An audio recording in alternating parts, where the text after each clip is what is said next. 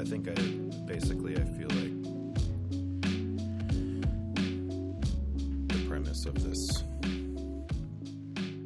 podcast as a whole is to gen- generally, at least as us two hosts, um, you know, maybe we're speaking on some concepts, exploring some concepts together, working through them, talking through them. But a lot of them just kind of draws on our own experiences. Mm-hmm. I think that's just inherent to any sort of discussion that we're having.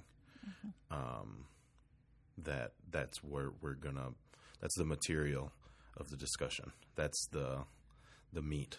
That's uh, the authenticity of it. Yep, yep. Is that it's not necessarily regurgitating you know these spiritual thoughts or these spiritual ideas um, in a outsider's way. I guess it's more of like what we've experienced, what we felt, how we felt in these moments, the range of the emotions that we've had, things of that nature. And I think I just wanted to provide that context, not only to the listener, but to you as well, because this is just an open conversation for this episode, not necessarily like, bullet pointed out concepts that we want to make sure we touch on. Um, because I really think that this heavy this episode will be heavy on drawing on our own particular or this episode in particular will be heavy on drawing on our personal experiences.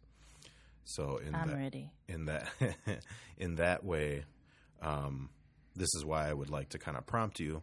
Okay. In and and we'll go back and forth because it's there's still shared experiences, but you have been at this sage stuff a little bit longer, and that's what we're going to pull on today mm-hmm. is some sage experience. Sure. Um, and the main thing I want to talk about is that it seems like there has been an emergence of what Sage is providing the community as this nonprofit, and if people are just listening, you can give the brief rundown of what Sage is um, to start.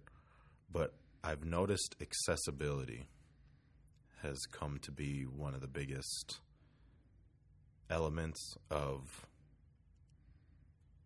the value that we bring to the community that we're in in Green Bay, Wisconsin, and hopefully beyond. The irony being that we were recently almost denied a grant for not being accessible because we were in a building. Mm-hmm. Really, truly. And so I guess I just wanted to hear you discuss, and we'll discuss together, just how that accessibility has come to be important for Sage and how it seems to have just kind of come to come about, not really purposely, um, and how we're starting to move in that direction now, as, according to uh, the emergence of this. Well, I think actually, first and foremost, it was really intentional from the get go. Um, so in 2017, I was conversing with a, a fellow home based business um, creative, and it was it was very helpful in the sense that it made me feel like I wasn't alone in this gig, this this crafting gig, and, that that I had somebody that related to me and. Um, the initial reason why Sage came to be is we wanted more people to have access to that conversation. So, literally, this organization was founded upon wanting to take a conversation to more people.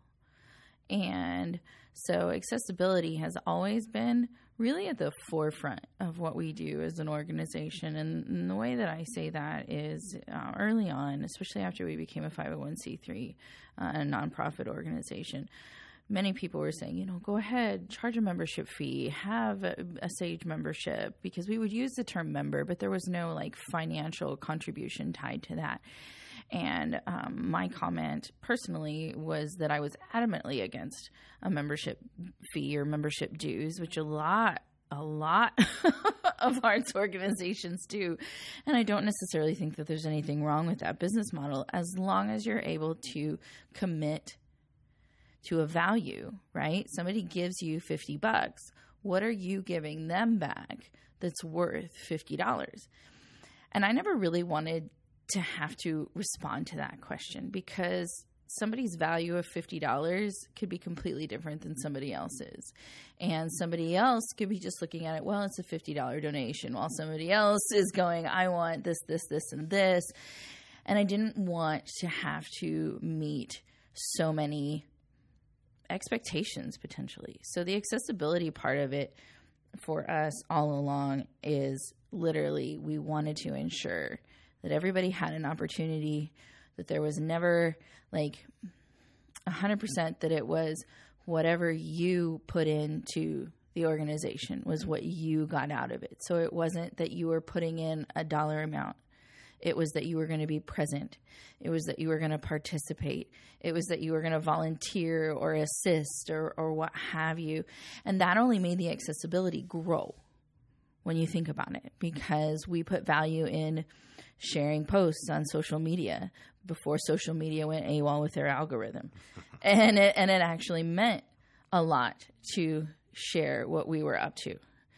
And we put a lot of value in having monthly meetings and encouraging people to invite somebody and you know just just getting that word out there. And I can remember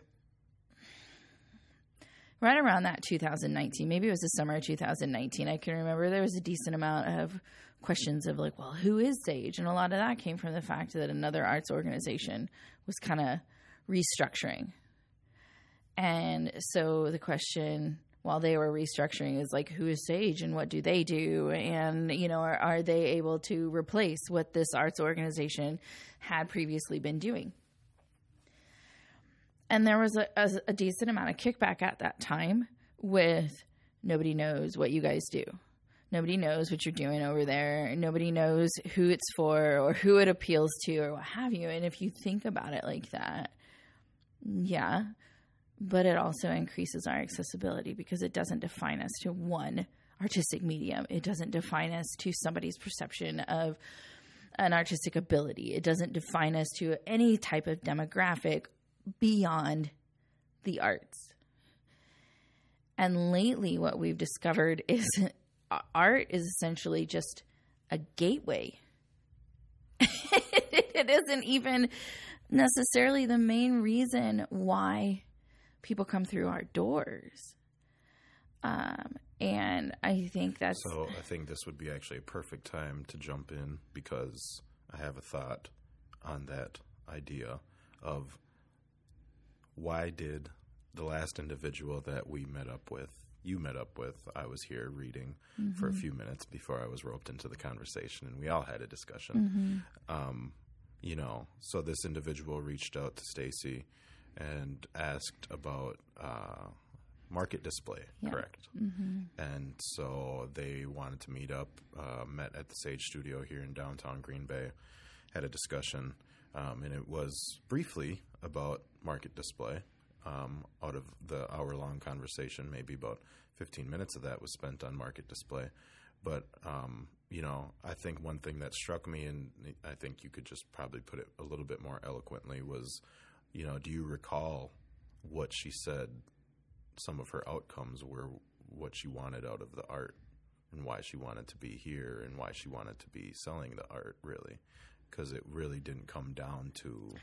No, it didn't come down to wanting to make a living off of being an artist or anything like that necessarily. It's the same thing that some of our greatest, I don't want to say greatest, that's not correct, um, consistent returning contributors would also say, and that is simply the desire to belong. And that is belonging by feeling a part of something, by feeling like you're actively contributing to a cause or a mission. Um, and that's what it ends up boiling down to. And, you know, again, it's, it's so interesting to me because we started in 2017 and everybody goes oh man we've shifted so much and we're so different. And um, this organization is nothing what it looked like in the very beginning but it's like actually those core values never left right? I'm sitting here talking about how another home-based artisan and myself are just on facebook messenger going back and forth about this that or the other and how we wanted to take that to more people right? So there's the accessibility but then it was like we were all working from home and we wanted to feel like we weren't alone in those endeavors. You know, I, I always talk about how oftentimes artists, full time artists, or home based businesses don't have water cooler conversation. They don't have coworkers to hobnob with. We have ourselves and sometimes an awful lot of quiet, you know, and and so that wanting to belong. We started having monthly meetings and we started coming together and pretty soon it was we're paying attention to what the other people are doing the markets that they're selling at the new products that they're they're they're testing out or what have you and it, it was like we were genuine cheerleaders and i really emphasize genuine there because there are oftentimes a lot of people in our lives or organizations or quote unquote leadership or what have you in your community that will cheerlead anything and everything that comes out there. But they don't necessarily understand what it is that they're cheering for. And to me, that's very limiting. And sometimes we end up cheering or we end up watching people cheer for things that make you go, I don't even understand why you're cheering for that to begin with. Do you even know what it is? Is this performative or is this because you actually know what this organization is doing? And that's what Sage was with those monthly meetings. We knew that Betsy was testing out a cookie. you know, we knew, we were we were often tasting them for her mm-hmm. during sage meetings. She'd come in with samples. a you know she'd come in with samples, you know, or or or we knew that I don't know that Tanya was getting out of. I don't mean to name people that we don't know right. that our listening audience doesn't know, but that somebody was shifting their their product base. That they were going from this business to that business. That they were rebranding. That they were you know advancing into uh, commissions, or maybe they were going to um, you know retail or wh- what have you. We knew that that was happening for those people because we were literally connecting with them physically and virtually on a pretty regular basis. And so I don't even remember what your original. no, just that uh, this individual that reached out. oh, yeah, yeah, yeah. They want to belong. Yep. You know, that's what it boils down to. And I've been saying for a bit now that I see us coming back into the era of nonprofits. And this is kind of a, a downfall, if you will, of the nonprofit sector, not just in the arts, but in general. Okay. Oftentimes, nonprofits, when, we apply for things like grants and receive donations and, and all those things that keep us rolling, our potential is based on numbers. And so, what you see people clamoring for is participation. Please, can we get this group together? Please, can we, you know, get all of you to come and, and, and be a part of this, that, or the other? And it ends up being like this look at me, look at what we're doing, look at what we've got going on. Um, and it's, it's, it's really kind of ugly to me um, because I have yet to see an organization around us simply live their mission statement. And it's not to say that you can't you know transform and and you know modify as you go along that you can't pivot. That's the word i was looking for. But when you're grasping at straws you're not pivoting. You're you're acting out of desperation. And i see that in our community and so when I when we talk about like wanting to belong, there's also like this caveat to wanting to belong in that we have to be willing to essentially use both our intuition and our vetting process, like our own personal vetting process of what is it that we want to belong to and what is it that really fits, right? Um, the and and it's it's interesting that I bring this up because sometimes for us with this organization, it's it's discouraging, right? When you spend hours and hours putting something together and 10 people show up. And so then you want to get on that hamster wheel of reaching out to as many people as you possibly can and getting the word out and begging people to show up and look at me, look at me, look at me, look at me. And what gets lost in that is our own self worth.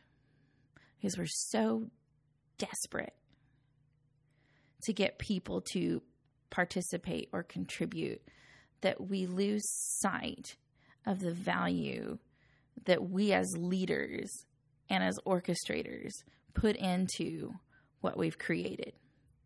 And so when we look at a sense of belonging, I would encourage twofold. One, that again, you use that intuition and that own sense, you know, that own self awareness to go after what is best for you and what most fits your life and how you want to belong. And then, two, for the leaders in our community, I'm just going to hit home once again to consider the worth and the value of your organization on its own two feet.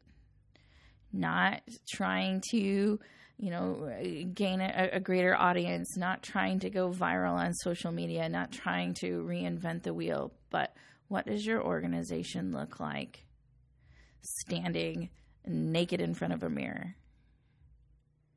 And if you don't like what you see, that's where the pivot lies.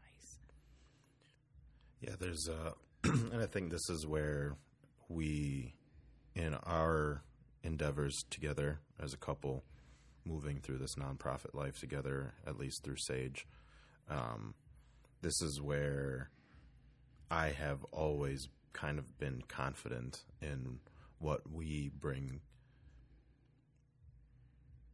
in this community because I just kind of know, you know, and you always hesitate to make some of the claims that you do because you don't want to sound egotistical, right?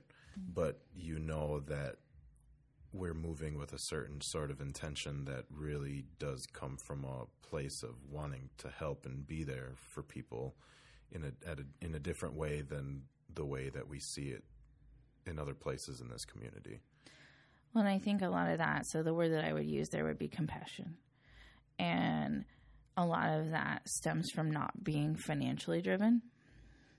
And trust me when I say that that living as a nonprofit, not being financially driven, is also exhausting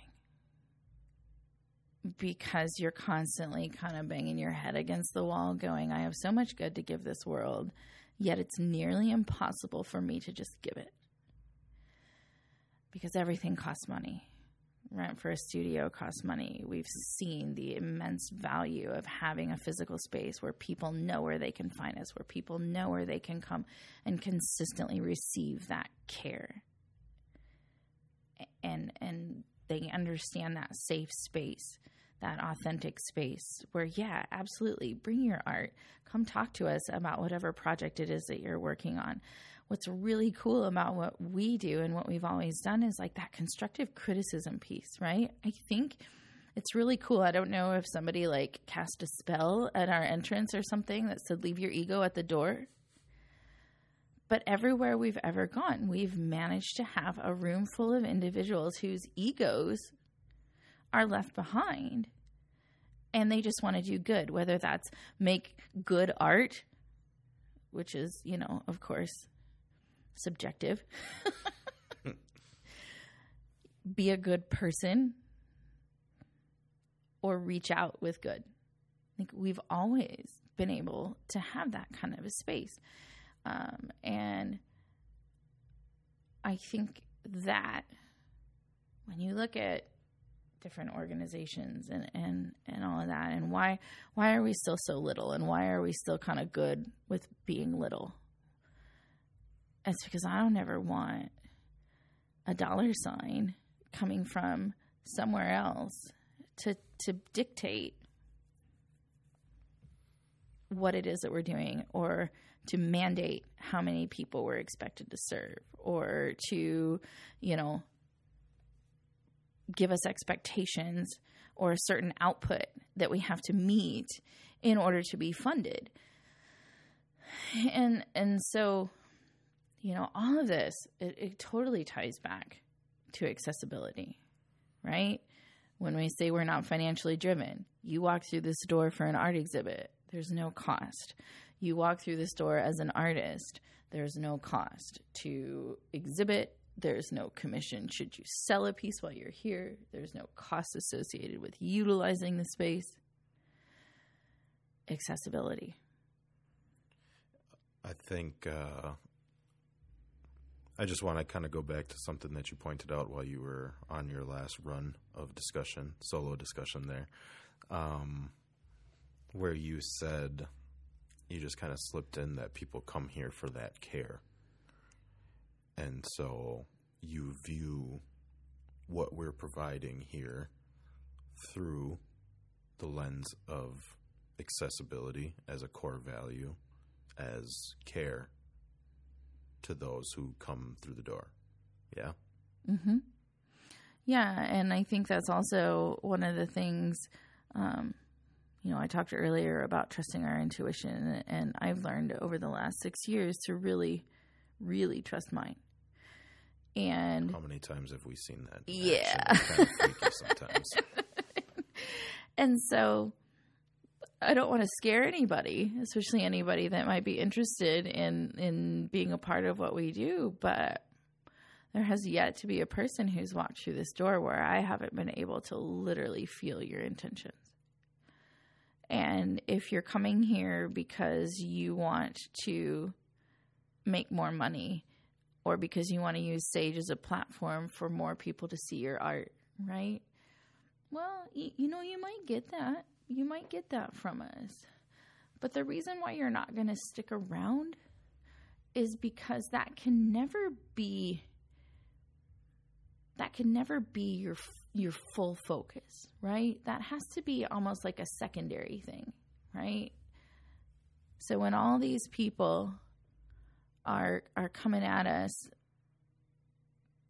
you know wanting to belong you know, we have almost like this responsibility to understand the environment, right? The people that are coming in here that are also wanting to belong, what their interactions are going to be like, um, and and all of that. And if you're self driven, it's never going to be anything for you. If you are driven by advancing the self, it's not going to work. If you are driven collectively, all that stuff about being seen more and making more money and having greater opportunity, that's going to come collectively. And so the care aspect is that collective, that general understanding that when you walk through this door as an artist or as creative, whatever artistic medium that that might be, you're not alone. Like from the the minute you walk through this doorway, you are no longer alone in this world. So now all of a sudden we've got, you know, belonging comes back into play. Yeah, it's kind of not to get too poetic with it, but when it sounds like when there's that um, um, intangible vetting process of somebody walking through the door and kind of being gauged on what they're coming for when that person is the right person and they come through that door and it does work there's this really thick richness and purposefulness that comes out of both sides of that interaction. Mm-hmm and I can say that because I am someone who has been on both sides of that interaction as I was one of those people that was welcomed into this organization as how we met. Yeah, and I mean, I give everybody that same passionate spiel. Mm-hmm. you know, yep. Like everybody jokes. I got it once when we first met, and then I seen it in action a number of times after that. Yeah, and and and you know, that's another way that I'm able to kind of discern whether these people are going to walk back through the door again.